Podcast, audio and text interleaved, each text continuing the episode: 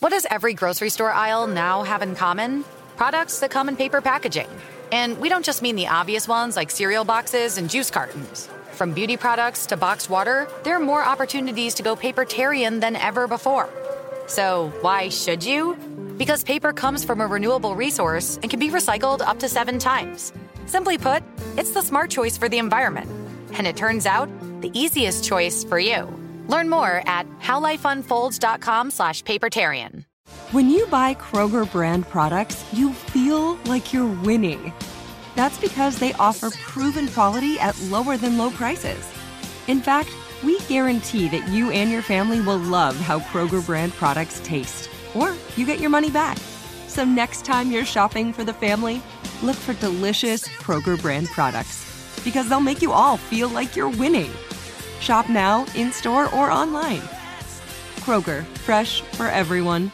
Hey, it's Will Friedle. And Sabrina Bryan. And we're the hosts of the new podcast, Magical Rewind. You may know us from some of your favorite childhood TV movies like My Date with the President's Daughter and the Cheetah Girls movies. Together, we're sitting down to watch all the movies you grew up with and chat with some of your favorite stars and crew that made these iconic movies happen. So kick back, grab your popcorn, and join us. Listen to Magical Rewind on the iHeartRadio app, Apple Podcasts, or wherever you get your podcasts. Brought to you by State Farm. Like a good neighbor, State Farm is there.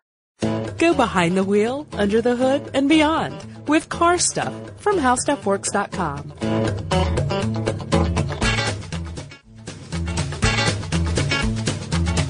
Hi, everyone. Welcome to the podcast. I'm Scott Benjamin. And I'm Ben Bowlin. And today we're going to talk about Vespa scooters. Yes, yes, we are. And uh, I don't know. We've got we've got a, a strong opinion about this. I think that maybe later we should discuss that. You know what we think about them in uh, in Atlanta traffic.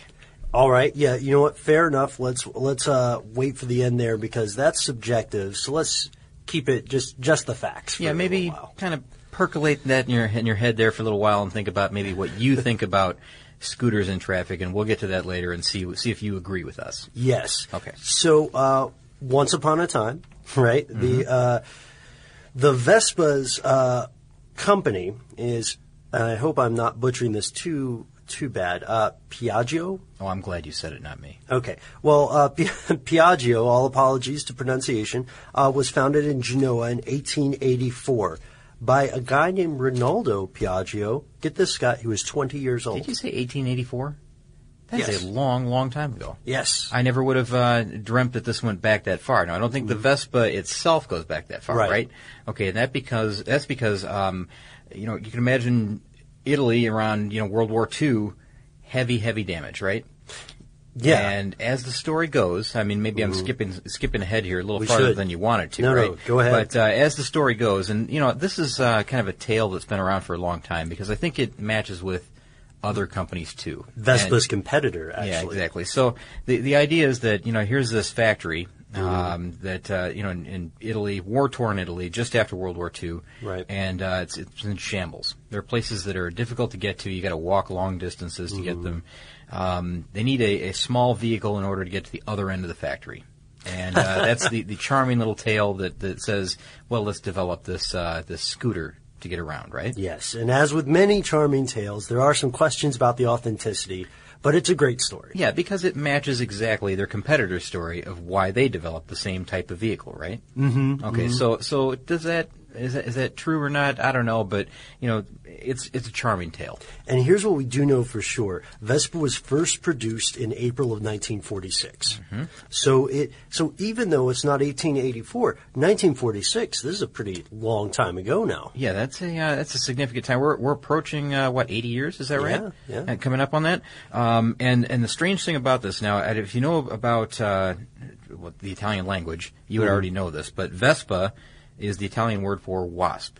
And it Mhm. was given to uh, the vehicle in question because when it was shown to, um, you know, the the, uh, the founder of the company, Mhm. uh, you know, he said develop this little vehicle to get around the shop. Supposedly, um, the first thing he said was, "It sounds like a wasp. It looks like a wasp. I'm going to call it a wasp." And that's a uh, well Vespa. Yeah. in Italian. so simple as that. And uh, again, how much of that's true, I'm not exactly sure, but uh, it makes a great story.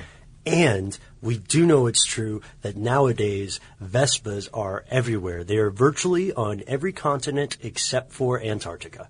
Really? Well, it's just, I mean, it's too cold, Oh, really. yeah, probably, probably probably a good guess. I would say, Ben. And there, uh, and technically, right? Technically, Vespa is a brand name, and the actual machine is what we call a scooter. Yeah, that's right. Because there's a difference between mopeds and scooters, and if you want, I've got a couple of small differences here that that we generally recognize as differences between mopeds and scooters. Because when I grew up, it was mopeds mostly, and of course there were Vespas around, obviously, Right. uh, which were motor scooters. But uh, a lot of kids had uh, mopeds in my in my neighborhood. And uh, mopeds are typically, if you if you want like kind of draw a dividing line, there's like a 50 cc motor size um, difference or engine size between mopeds and scooters. Anything below 50 cc is considered a moped. Anything above 50 cc's is considered a motor scooter. Now, there's conflicting information about that in a moment when we talk about you know Vespa models today. Right. But um, that's kind of the line that, that's drawn there. Um, the other thing is that mopeds are typically um, a pedal, they have a pedal system. The feet uh, of the rider are out on pedals, and that's the kind I remember from when I was young. Yeah. Uh, they look more like a bicycle with an engine. Remember the early, early motorcycles that we, we saw? Yeah. Um, well, these were you know much smaller engines, of course. You know, two little tiny two-stroke engines. Uh, they could be start. Uh, you, could, you could start them with a pedal system, which you pedal really fast, and the engine would start up. Or you could just pedal them like you would a bike, a big, um, inefficient bike. it's kind of close to what we would call an electrically assisted bike. Yeah, exactly. And then motor motor assisted. And then, and then motor scooters, um, they had no pedal system, so you know you rely strictly on the engine itself, the motor itself, and um, you have like a footwell or kind of like a little pocket in front to protect the rider's feet. They place them up in a like a forward sitting position. And there's a little cowl over the. Exactly, like a uh, yeah, like a wind or, or a dirt cowl. Um, it protects you from the elements a little bit, just a little bit. Um, to me, mopeds just simply look more like a bike, I guess, than a motor scooter. Motor scooter looks like maybe a scaled down. I don't even know about a motorcycle now that I think about it. Really, Uh, Well, yeah, the pedals I think are going to be key for someone who is attempting to differentiate between a moped and a sco- motor scooter and doesn't have the uh, the ability to uh, you know check out the engine. Um, there's an upper level cutoff for the CC on a scooter. Uh, typically, anything 250 cc and under, down to 50 cc. you know, I'm glad you said that because I've seen signs on the highway that uh, that state any motor vehicle with you know a CC, an engine CC lower than this is not allowed on the freeway or, or highway rather. Yeah. Um, so that must be a way to differentiate. You know. Um, well, from motor scooter to motorcycle, Right. And say you're not allowed over in this area, even though you're a licensed vehicle for city streets. You're not allowed to come onto the, the highway at you know these speeds of 65, 70 miles an hour. Oh, I'm chomping at the bit to talk about Uh, are you? the subjective stuff at the end. Okay. Let's okay, keep it okay. objective, right? All right. So basically, what we've got is we got a two-wheeled, um, four-stroke, sometimes two-stroke Mm-hmm. engine. Uh, we don't need to go into the differences of that now. It's something between 50 cc's and let's say. Um, 250, although I'm seeing some of these Vespas are pushing. Some of them are pushing, They're, yeah. they're pushing a little bit above that. Um, it, it just seems like it's an easy it's an easy way to differentiate them with the pedal thing. That's probably the simplest way. Yeah. The uh, the thing about Vespas, which is a phrase we'll probably use a couple of times in the, in this episode, the thing about Vespas is that they have a unique position in the world of motor scooters. Uh, you could compare it to maybe a norm. Uh, an Apple iPod versus another MP3 player. Vespas, uh, the form factor makes them easily recognizable, even now that they have licensed out a lot of that stuff. Yeah, You- I don't want to say it's like a like a premium brand, really. That's a great way to say it. I, I think that's probably the way to say it. I'm sorry to interrupt. no, no, not at all. So advantages. Uh, I, I feel like we have to do due diligence and list some advantages of of a scooter or a Vespa. Sure. A scooter in general is going to be much less expensive than um, obviously a car, Mm-hmm. but also much less expensive probably than some motorcycles. Agreed. Uh, now, a Vespa, as as you had said earlier, is more on the premium end of this. Mm-hmm. Um, so I, I guess I got to ask because we can set this up. What what's the cheapest Vespa? Like the cheapest price Oh, point? oh, you know what? If you want a brand new Vespa, I've got a chart here that compares all of them from Vespa.com. You can go there and check for any country, read this in your own language, and uh, um, you know, check out this comparison list. That's probably the greatest tool that I found on their on their website. Um, compares all models, all all makes, and uh, it lets you know the the engine size, the max speed, the miles, um, the price. The low end price for a brand new Vespa right now is about thirty two ninety nine. So a little over, well, just a little under thirty three hundred dollars. Um, the high end, Ben, the high end goes up just below seven thousand dollars. Just below seven grand. Seven grand for a, uh, a GTV 300 IE model uh, I, that they have. I want to point out you can buy a uh, quality used car for seven grand. yes, you can. Yeah, you, but you know what? When we were talking about seven thousand dollars, and you may say like, "What? Why would I ever buy a motor scooter for seven thousand dollars?" Some people buy it for you know style. They buy it for efficiency. They buy it for you know just a way to get around town. In fact, I've got a short list of why why people may buy one. But, Right, okay, good. Um, the top speed on these, Ben, I, Yeah. and I may be jumping the gun on this too. no, no, this is great. You know, uh, the the low speed. Let's say for the the thirty two ninety nine model, um, the low speed is going to be about thirty nine miles per miles per hour. Okay, so that's maximum maximum speed for the uh, the thirty three hundred dollar model. And that engine is a uh, what was it again? That's a forty nine cc engine. Okay. So just under it's forty nine and a half. So it's let's call it fifty. All right, right. at, right about fifty. Um, the largest cc engine, which is two hundred seventy eight cc's, and you know the model that I mentioned that was seven dollars. Mm-hmm. The top speed, Ben, eighty miles per hour. which floored me when because we had talked about this briefly off air, and that blew me away, man. Because I'll tell you honestly, I have never in my life seen a Vespa go that quickly. I agree. 80 miles per hour. Now that is that's actually that's really impressive. And when you look at a Vespa, it's it's not. I mean, the Vespa that has the 278 cc engine, it's not any bigger. It doesn't look like. Um, I've seen some you know scooters on the on the main roads that are relatively big. They look like uh, motorcycle. Right, yeah. For for most you know most purposes. Uh, the feet are in the forward position. They're not on spikes on the side. But um, these the, for a Vespa to go 80 miles per hour and to look like a Vespa and and the same size as a Vespa, the Mm-hmm. same one that goes 39 miles per hour, I was blown away. Um, now they get great fuel mileage too. yes, that is another advantage of a Vespa. You So- get great fuel mileage. Yeah, since I've got this this chart out, I mean, I can I can just say it. I guess the uh, yeah, obviously the bigger the engine, the lower the fuel economy. And but when I talk about low fuel economy, I'm talking like you know the big engine, 80 miles per hour, seven grand, between 65 and 70 miles per gallon, which is really good. It's tough to beat that. That is uh, that's I don't know that that's like top end of uh, hybrid cars, right? Mm-hmm. Um, if you want to go down to the the, the 49 and a half cc engine, the, you know Yeah. the smaller one, thirty three hundred dollar model, Mm-hmm. you're getting between 85 and 90 miles per gallon. It's And- great because the mileage improves. Exactly. Yeah, and I think I think people will claim that you know they get even more than that. You know, it depends on the terrain that they're riding on. If it's all flat, they may get even better if they're able to coast for some distance. So Yeah, yeah. um, I, you know, there's a there's a reason behind these things that, that people get them. I mean, they get great fuel mileage. They're they're convenient. Mm-hmm. You know, there's there's like a small package, easy to maneuver around in traffic. You can park them easy. Um, You don't have to worry about the parking space. That can be key because Vespas, you know, are built for the. Uh, were originally uh, built for a situation wherein people could not afford cars, both in terms of space as well in terms of pure finance. Yeah, just know? being able to, to buy anything. It was. Uh, I think that you know when we mentioned that they were, when they were developed back in the 40s, this was like it, it was like kind of a way to represent like a, a comeback. You know, like like they were able to uh, you know come through the uh, the horrors of war and and you know be able to afford a vehicle to get around town and to you know go to the market and.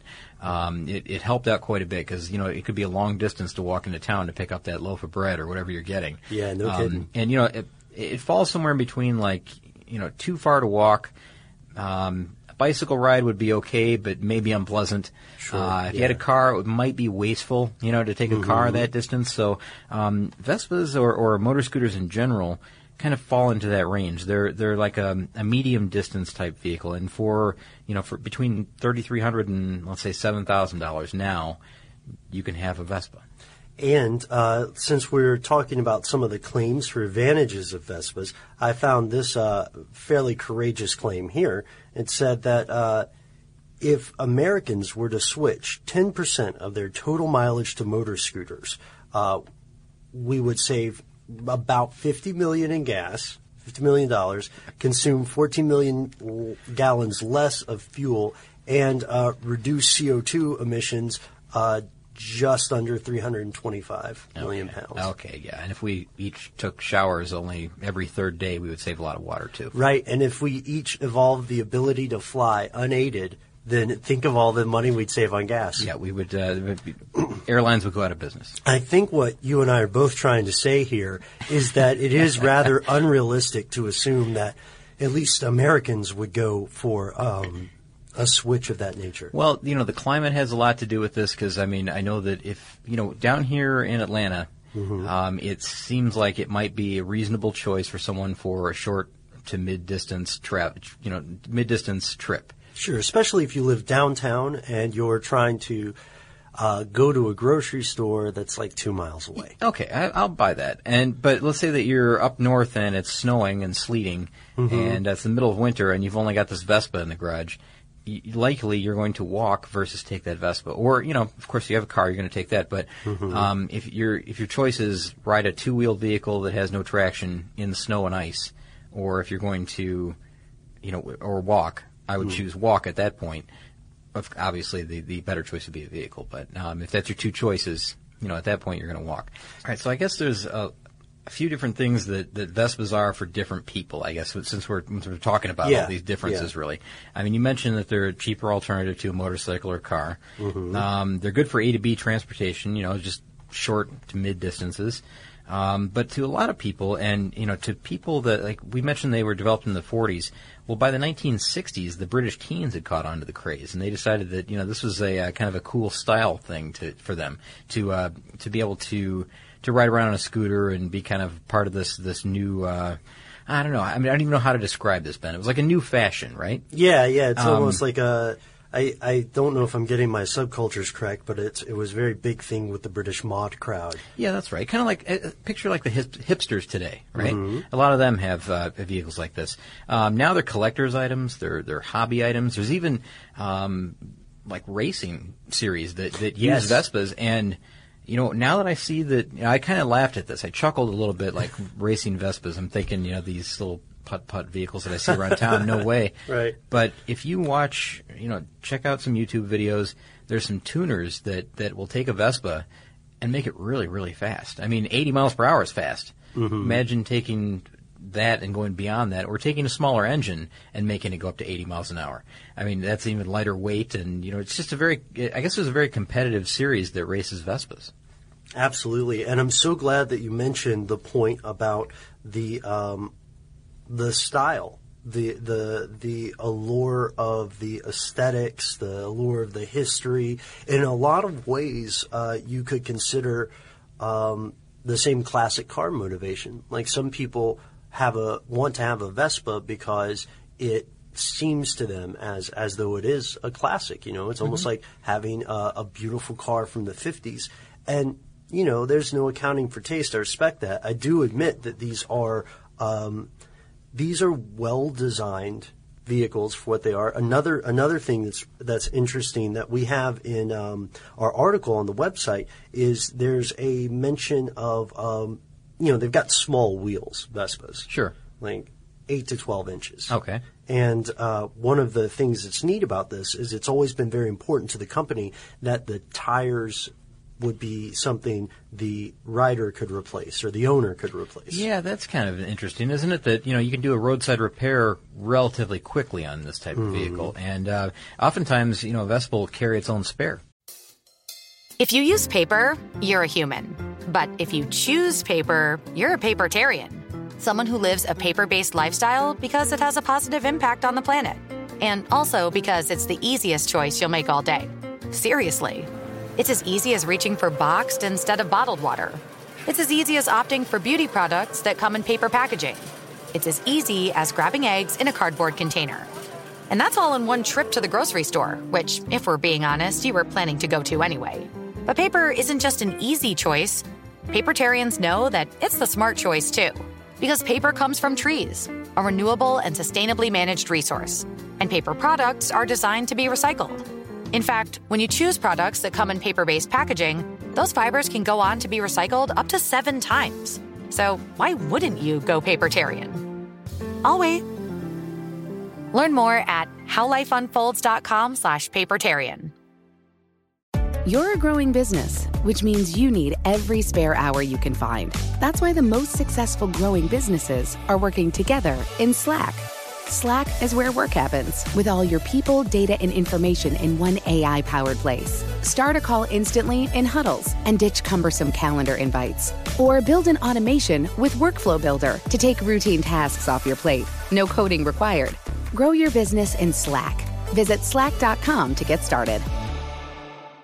Managing your diabetes just got easier. The powerful new Dexcom G7 lets you see your glucose numbers on your compatible watch and phone without painful finger sticks, so you can always know which way your glucose is headed. An arrow shows you where you're heading up, down, or steady. It can also alert you before you go too low or when you're going too high. And because Dexcom G7 is the most accurate CGM available, you can make better diabetes decisions about food, medication, and activity in the moment. And all those little decisions can lead to big results. Results you can see like more time in range and lower A1C. With Dexcom G7, you can manage your diabetes with confidence. Get started with the number one recommended CGM brand by doctors and patients at Dexcom.com. That's Dexcom.com. Dexcom data on file 2023. If your glucose alerts and readings from the G7 do not match symptoms or expectations, use a blood glucose meter to make diabetes treatment decisions. For a list of compatible devices, visit dexcom.com slash compatibility. Yes. Um, sometimes you'll see a spare tire attached to the back of this on, you know, like a, a small um, luggage rack or something like that. Mm-hmm. Um, interesting that you know they did they had the forethought to think about this. You know, instead of like on a motorcycle where it's uh, positioned between a couple of forks, you know, it's Mhm. a, it's a uh, it's a it's a more difficult tire to change. You can do it obviously, Right. But um, this is a, a really quick on off quick switch Mm-hmm. that, that can be done, and uh, I think that you know that plays into um, just the, you know the idea that this was kind of uh, an easy mode of transportation for the masses at one point. You know, Yeah, definitely. and, oh, go ahead.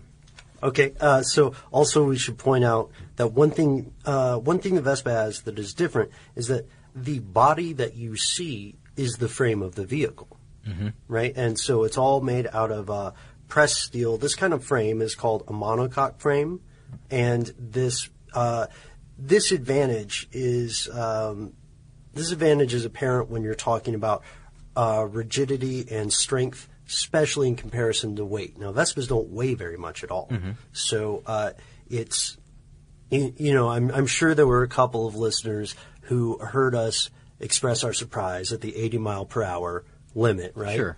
And one of the questions for more cautious drivers would be who, who, for Pete's sake, would go 80 miles an hour on a thing designed this way? Mhm. But um, with with some of those safety concerns, there's a great point. But we also need to point out that the Vespa does have a unique frame, and it is probably not as fragile as some people might think. Yeah, it does. It does have an appearance of being fragile, but you're right. I mean, with the the body work, and that's kind of an unusual thing too about Vespas is they've got this this really I don't know flowing bodywork design, Yeah. and, and it still looks like the original Vespa in a, in a way. Mhm. Um, you can you could look at a new Vespa and think that it has classic lines to it. Uh, that monocoque design, I know that was uh, that was designed. There was somebody who I think had worked on aircraft. Is that right? Right. Yes. Um, so it, it makes sense that this is the way that he would design it. And you know, now that I think about it, doesn't the uh, the smart vehicle? I don't have the name of it. It's like the Tridion safety cell or something like that. Um, the the uh, the smart vehicle part of the body that you see on the outside of the car is is the frame. Yes, And yes. That's what makes it strong. And there's a recent commercial that has uh, a, like a truck. Um, sitting on top of the frame of the vehicle. It's a, it's a very well done commercial because it shows you just how strong it is. But um, that idea is not not brand new. No, no, it's so not. It's not brand new. It's it's uh it's fairly uh, safe to say that it was popularized, however, by the Vespa. And the other thing is that the bodywork it plays another purpose and has another purpose, and that is, of course, to keep the rider protected in the front because you know they've got that front cowl, I guess, that keeps your clothes clean, you know, from things flying up on you from the uh, from the road. Mhm. Um, it's, it makes it just a little bit quieter because the engine could be encased. Uh, engine and transmission can be uh, encased below the seat. Um, Oh, so uh, that- not to interrupt. Yeah, sure. Uh, the transmission We should talk about that. You know what? I uh, I do want to talk about the transmission. I, I, can I just quickly Yeah, mention yeah, the engine sorry, and then I'll get to the transmission because um, no no no problem because I, I want to get there because that's maybe the most interesting part of this whole thing is the transmission. I think. Oh, I- you're right. You're I right. had Let's no, build up to it. I had no idea. Um, but what, look, for the engine, we're talking about like maybe some have two stroke, some have four stroke, and you'd be surprised some of the new ones have two stroke engines. Yeah. Um, I didn't think that would be the case, but it is. Uh, a lot of them have kickstarters. Um, it's it's real real simple. I mean, you can see some charts laid out that show you exactly how the the engine's laid out with um, um, a transmission shaft, a lay shaft in between uh, the the uh, the crankshaft. Um, it, it's really really simple. It's just simple when you watch it operate. And there are a lot of videos out there, a lot of diagrams and charts that'll show you exactly how that's all laid out and how that works. Not very difficult to get that, um, you know, with the Christmas tree gears between the 2 Uh, but some models have um, what they call twisting, or what they call twist and go.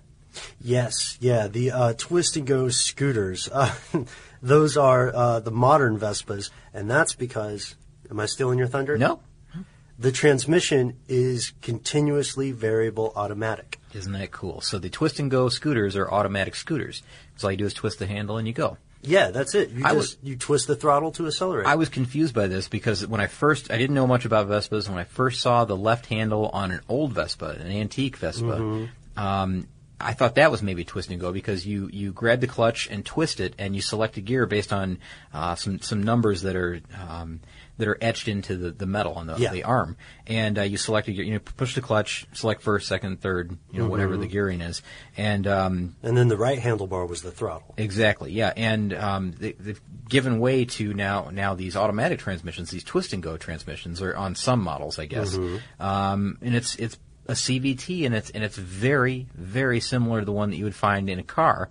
But the cool thing about this, Ben, is you can go online and you can look at people who have torn the uh, the cover off of the CVT, and you can watch it in action. You know, they put it up on a milk crate or whatever, and uh, they spin it up and let you see how this thing operates. And uh, and that's so cool because, you know, I'd, I'd seen that in service training because we had you know like a hand crank type, you know, tool that we could yeah. show other technicians to show how it worked.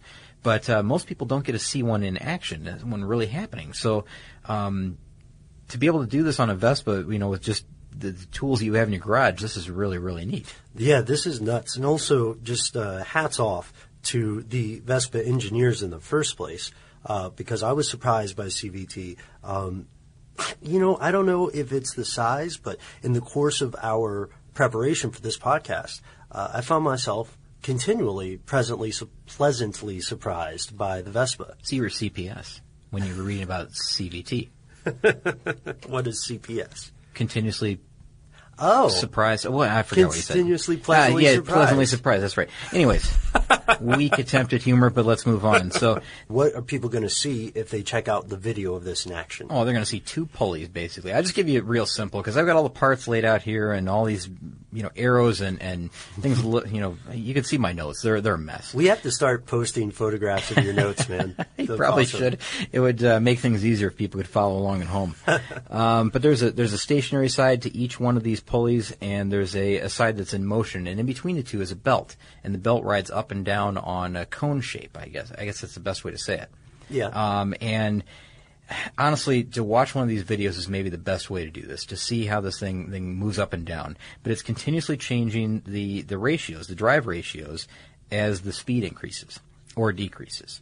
So um, the thing about this is that it, it's you know it's, it's got fixed plates, it's got movable plates, it's got this belt that, that rides up and down.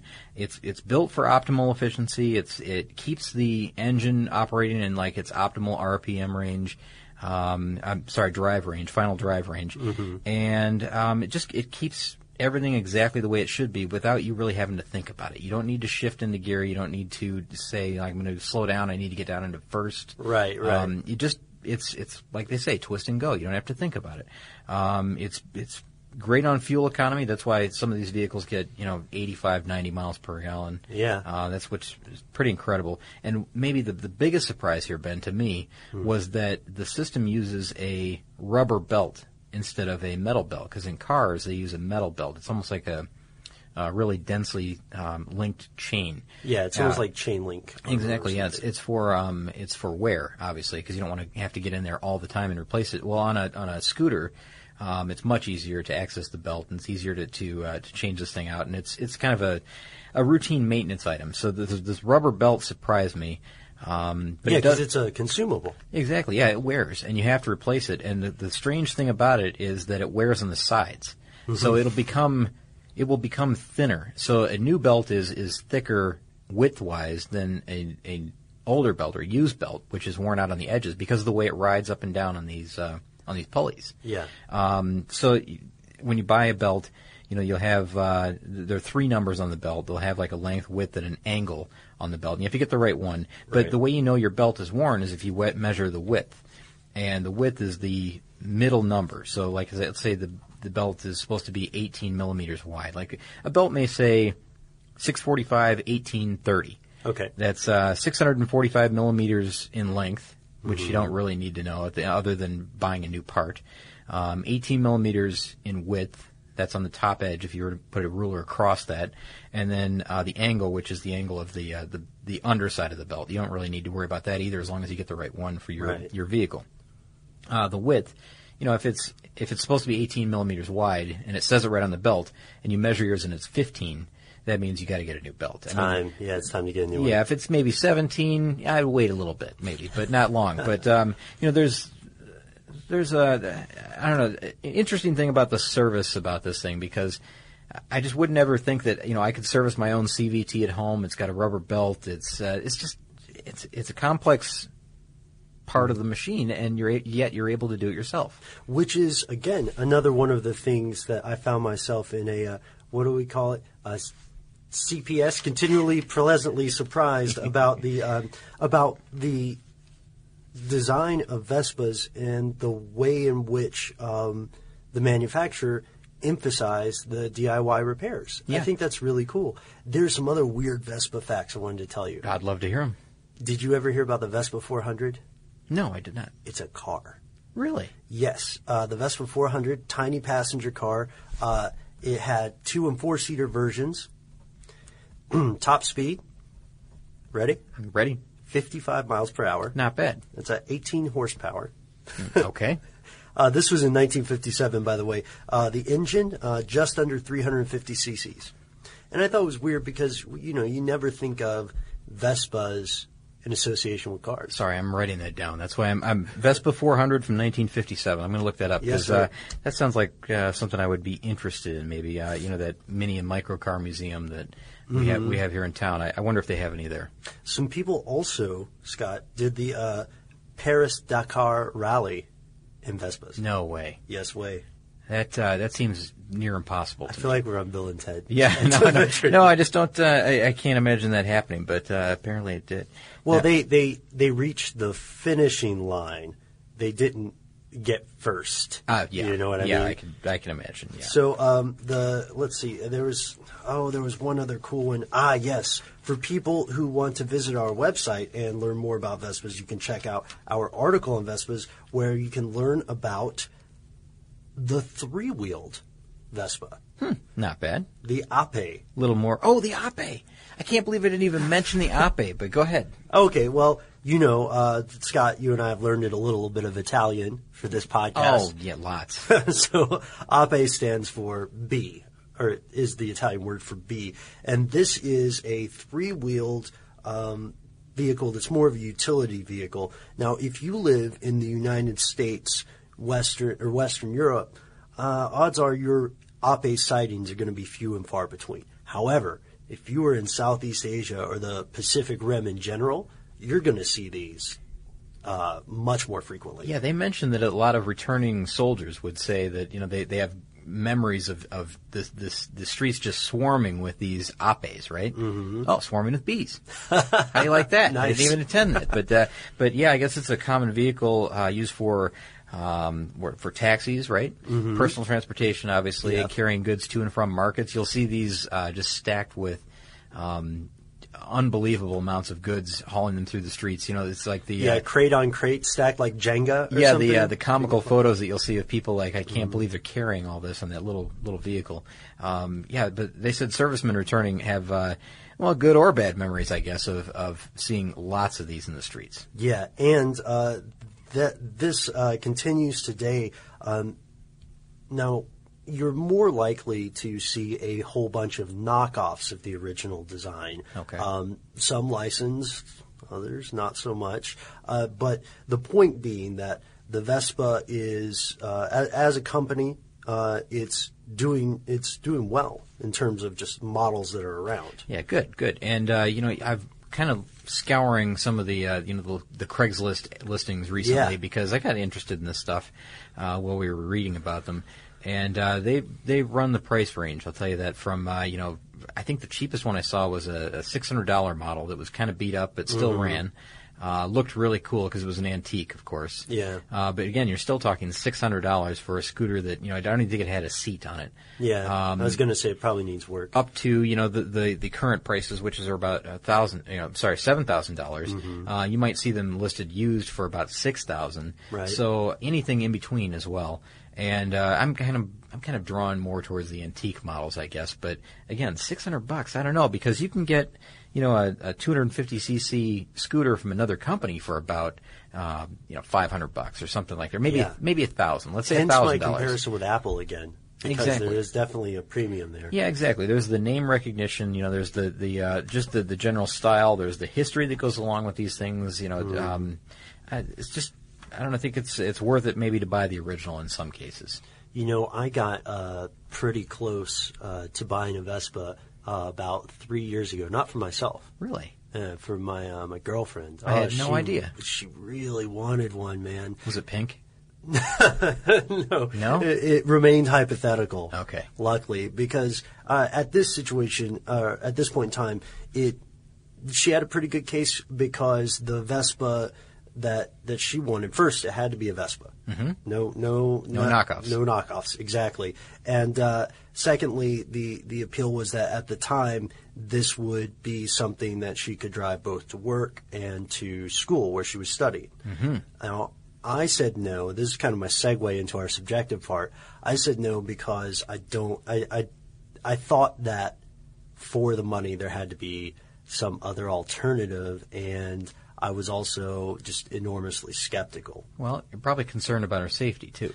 Absolutely, absolutely, because um, you know it's not the nine times out of ten that someone doesn't hit you; it's the one time they do. Sure. And uh, so I, I don't want to, you know, what, I don't want to get myself in too much trouble telling this story. that's but okay. but I do want to use that as a way to segue into our more subjective part, which to our credit, we've partitioned from the rest of the podcast. So to recap so far, we, we talked about the history of the Vespa, some of the impressive mechanics inside of it, or excuse Very me, impressive. mechanical components. And we've talked about some of the advantages or the situations in which maybe a driver should consider a Vespa. Exactly. So let's talk about when you shouldn't consider a Vespa or where you shouldn't take it. you know that's this is a tricky bit here because um, you know my drive-in I only drive in about 16 miles um, from the suburbs into the downtown area and it takes me a long time Ben traffic is intense it's Yeah. uh, I mean I'm talking like an hour maybe even longer uh, both ways sometimes in the evening it's an hour and a half to get home Which is rough. for a 16 mile trip. Come on, that's a long that's that's a long time just sitting in your car going nowhere. the, the the problem is that once you do start going somewhere, and and the region around here has a lot of hills. Yes, Uh, absolutely. So so you know we're in the foothills of you know we're kind of northern Georgia, but a little bit further south. Anyways, um, in traffic you'll find that there are pretty big hills around here. This is where invariably I will get stuck behind a scooter that is chugging up the hill, trying to go as fast. It's going about 17 miles an hour. And it seems to be maxed out because you know the person is usually bent down, trying to be very aerodynamic, you know, with their their helmet down. Sure. Um, 17 miles an hour, maybe at the most, and, and that just leads to backups behind them and try people trying to pass, and maybe you know perhaps I haven't seen it yet, but maybe even an accident, you know, trying to get around this person. Right. Um, Because in traffic, that kind of stuff has a, an enormous ripple effect. Exactly, and you know, honestly, like I, I'm nervous about you know kind of uh, sharing the lane with them, you know, like not quite getting all the way over to get around them. And I don't think that's right to do to them either, because you know they're legally allowed to be out there. But I don't. I, I, I got a problem with someone that's that's on a road that's you know the speed limit of 45 and they're going 17. Yeah, I see what you're saying. That can definitely that can definitely be a pain in in heavy traffic because now anyone who lives in a high density, high car density area, you know, like Los Angeles or even Atlanta, uh, knows that people get a little bit crazy uh, during both both day uh, both periods of rush hour, right? Sure. And I always uh, try to be enormously considerate and cautious around bicycles, motorcycles, and motor scooters. All three of which uh, are on the surface streets of, of Atlanta proper. And um, the the one thing that that I will say is that it can be dangerous now most of the time. Most of the time, the people who pose the danger are not the people on those two wheeled vehicles. They're the people in the cars that are maybe in a hurry because they don't want to uh, miss the light, or maybe they're just irritated, or they're on their phone. Just not paying attention. Not paying attention, exactly. And my my only uh, personal beef with with uh, Vespas is, has nothing to do with the drivers. It's just that I can't justify right now purchasing one of those if I can only use it in a limited way. I mean, I'm going to go ahead and say it, and I don't want to offend anybody. But like many other vehicles, a Vespa is sort of a Goldilocks vehicle. There are situations where it's not right. There's situations where it's uh, not optimal, and then there's there's a range in there, depending on where you live and what you're doing, uh, where it's just right. You know what? I completely, completely agree with you. I think that in neighborhoods, like let's say that you want to go from your house over to um, uh, the, the clubhouse where there's the swimming pool and the tennis courts and all that. Fantastic use of one of those. Great You live in a you live in a golf cart community where typically you know most of the traffic is going to be golf cart traffic or um, people on bikes, people walking, Sure. people on scooters, other people on scooters. I think that's a great idea. You know they have great uh, you know long distances to travel because those are generally sprawling communities Yeah. and you got a, a, a decent amount of distance to travel. Usually there's a market nearby, something like that. No problem at all. You may even have to cross the main street to get to the other side of the road, you know, where the, the rest of the golf course community is, whatever. Um, perfect use for that. Um, high density areas, I don't know. I'm not. I'm not convinced that that's where the way to do it. Now they even say um, a lot of people say like people on farms even use them, you know, to get to the uh, out to the barn or the other side of the pasture or whatever. Sure, yeah. Um, I think that's not bad. You know, maybe a rural community where um, you know there's there's a lot of times when you know there's just no one on the road except for you.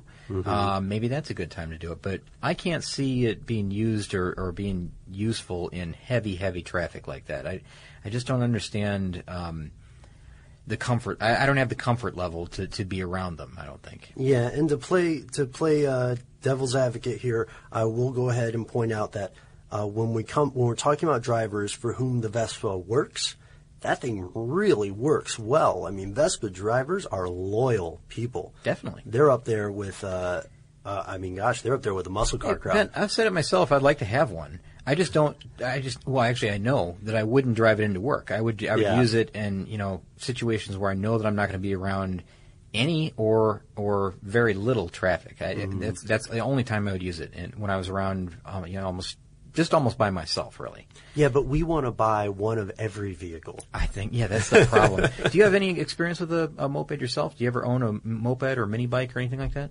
So remember earlier when we did the pedal cars episode, and I told you about those people who would let me ride their pedal car. Yeah, yeah, sometimes. I was- yeah. yeah, they had a moped. Okay, I had a friend with a moped too, and I I I, want, I desperately wanted a moped, a pedal type. Yeah.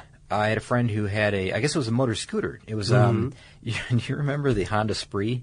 No, ca- are you serious? It was when the Honda Spree first came out, and I actually had a bad experience on it because I w- went to turn, you know, Uh-huh. this neighborhood turned too sharp and it was on gravel, and dumped it. Ah. Yeah. And uh, I got, you know, scarred up a little bit with the gravel and everything, and I just never really had much interest in it after that. You got burned. Yeah, I did. I did a little road rash from it from a from a, uh, a Honda Spree, but it was early. You know, like I'd say like early, you know, late '80s when I was using this. So, um, I know they've gotten much better. I'm going to make a Doesn't improve the driver though. Don't beat yourself up, man. I'm gonna make a prediction. Uh, I think we're both we've got our Vespa stuff done, right? So I want to make one prediction. What's that? I believe that we will see more Vespas in the future, uh, perhaps even more uh, just motor scooters of similar design, because with the uh, inevitable rise in the price of fossil fuels, right, and uh, the the need for um, or the inevitable rise of po- fossil fuels, pardon me, and the uh, fact that more and more people across the world are living in urban environments where it would be difficult to find a or afford b a spot to park a car. So I think that um, Vespas are going are, are set to uh, set to, to rise. I think I- it's a rising star. I agree with you, but I uh, I'll throw in the uh, the asterisk with the uh, climate. I think the climate will have a lot to do with that. Oh yeah, yeah, because of the uh, much smaller emissions amount, huh? hmm Yeah, but I think uh, I think you're exactly right. I think that you know when people can you know get a vehicle that, that achieves 85 to 90 miles uh, per gallon Yeah. or more, um, I, I think that the the choice is simple there. That's true. That's one thing we have noticed uh, in our crazy podcasting uh, partnership. We have noticed that the numbers tend to be the trump card. Mm-hmm. Exactly. If you use paper, you're a human. But if you choose paper, you're a papertarian. Someone who lives a paper based lifestyle because it has a positive impact on the planet. And also because it's the easiest choice you'll make all day. Seriously. It's as easy as reaching for boxed instead of bottled water. It's as easy as opting for beauty products that come in paper packaging. It's as easy as grabbing eggs in a cardboard container. And that's all in one trip to the grocery store, which, if we're being honest, you were planning to go to anyway. But paper isn't just an easy choice. Papertarians know that it's the smart choice too. Because paper comes from trees, a renewable and sustainably managed resource. And paper products are designed to be recycled. In fact, when you choose products that come in paper based packaging, those fibers can go on to be recycled up to seven times. So why wouldn't you go papertarian? I'll wait. Learn more at howlifeunfolds.com slash papertarian. You're a growing business, which means you need every spare hour you can find. That's why the most successful growing businesses are working together in Slack. Slack is where work happens, with all your people, data, and information in one AI powered place. Start a call instantly in huddles and ditch cumbersome calendar invites. Or build an automation with Workflow Builder to take routine tasks off your plate. No coding required. Grow your business in Slack. Visit slack.com to get started. Managing your diabetes just got easier. The powerful new Dexcom G7 lets you see your glucose numbers on your compatible watch and phone without painful finger sticks, so you can always know which way your glucose is headed. An arrow shows you where you're heading up, down, or steady. It can also alert you before you go too low or when you're going too high. And because Dexcom G7 is the most accurate CGM available, you can make better diabetes decisions about food, medication, and activity in the moment. And all those little decisions can lead to big results. Results you can see like more time in range and lower A1C. With Dexcom G7, you can manage your diabetes with confidence. Get started with the number one recommended CGM brand by doctors and patients at Dexcom.com. That's Dexcom.com. Dexcom data on file 2023. If your glucose alerts and readings from the G7 do not match symptoms or expectations, use a blood glucose meter to make diabetes treatment decisions. For a list of compatible devices, visit Dexcom.com slash compatibility. And to wrap up, if you want, I've got uh, two listener mails. Sounds good. All right. Uh, this one, I'm, I'm happy to say, Scott, is something that we can uh, say we're already addressing. Uh, Renard writes to us and says, more episodes on motorcycles. He says, I would love to hear more episodes on motorcycles. I've heard the episode on the history of Harley Davidson. A good start might be Eric Buell and all he's done. I ride sports bikes, so I love hearing good details. That's from Renard in Chicago. My brother drives a Buell, so maybe we uh, maybe we can get some info from him on this. But uh, but you know we're always looking for new topics and, and motorcycles. That's one thing that we try to get into our rotation. So uh we got scooters today. Maybe next time we'll have motorcycles. Sounds good. And uh, the last one here, uh, John writes to us from uh, Golden, British Columbia, and he says, Greetings, Ben and Scott. I've never been to an auto event at Nürburgring, but I have traveled there for the last four years from British Columbia to go there with some European friends for a three-day music festival. The lineups have always been amazing, and I have my tickets booked for the festival in 2013. It's a beautiful venue and is always one of the highlights of my year. Keep up the good work. And then he gives us a link and he says, check out these lineups. Uh, this is the um, this is a yearly music festival held. Music festival, no racing. Four years in a row, no racing. you think you'd get on there at least for you know like the the uh, the public days when you can go out and drive, you know, or just to just ride a tour bus across it or something. Yeah, yeah, especially after making a long trip. You know, trip. he's right though. It must be really cool just to see it because of the history involved. And it's supposed to be a beautiful track. I mean, just beautiful the surroundings and everything about it. It's supposed to be really, really nice. One day, man, we're going to go there. But uh, in the meanwhile, we hope everybody enjoyed our episode on the Vespas. What do you want to hear more about? Uh, write a letter to us, drop a line on Facebook, uh, give us a holler on Twitter, or uh, write an email to us directly at Carstuff at discovery.com. For more on this and thousands of other topics, visit howstuffworks.com. Let us know what you think. Send an email to podcast at howstuffworks.com.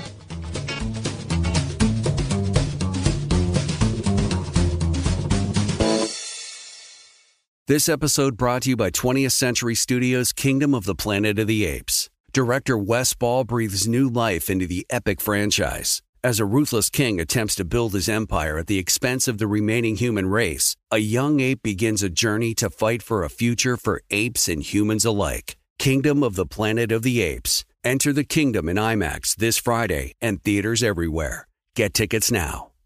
Managing your diabetes just got easier. The powerful new Dexcom G7 lets you see your glucose numbers on your compatible watch and phone without finger sticks. And because Dexcom G7 is the most accurate CGM system, you can be confident in your food, exercise, and medication decisions. And all those decisions can lead to big results like more time in range and lower A1C. Get started at Dexcom.com. Dexcom data on file 2023. If your glucose alerts and readings from the G7 do not match symptoms or expectations, use a blood glucose meter to make diabetes treatment decisions. For a list of compatible devices, visit slash compatibility. Viking, committed to exploring the world in comfort. Journey through the heart of Europe on an elegant Viking longship with thoughtful service, cultural enrichment, and all inclusive fares. Discover more at Viking.com.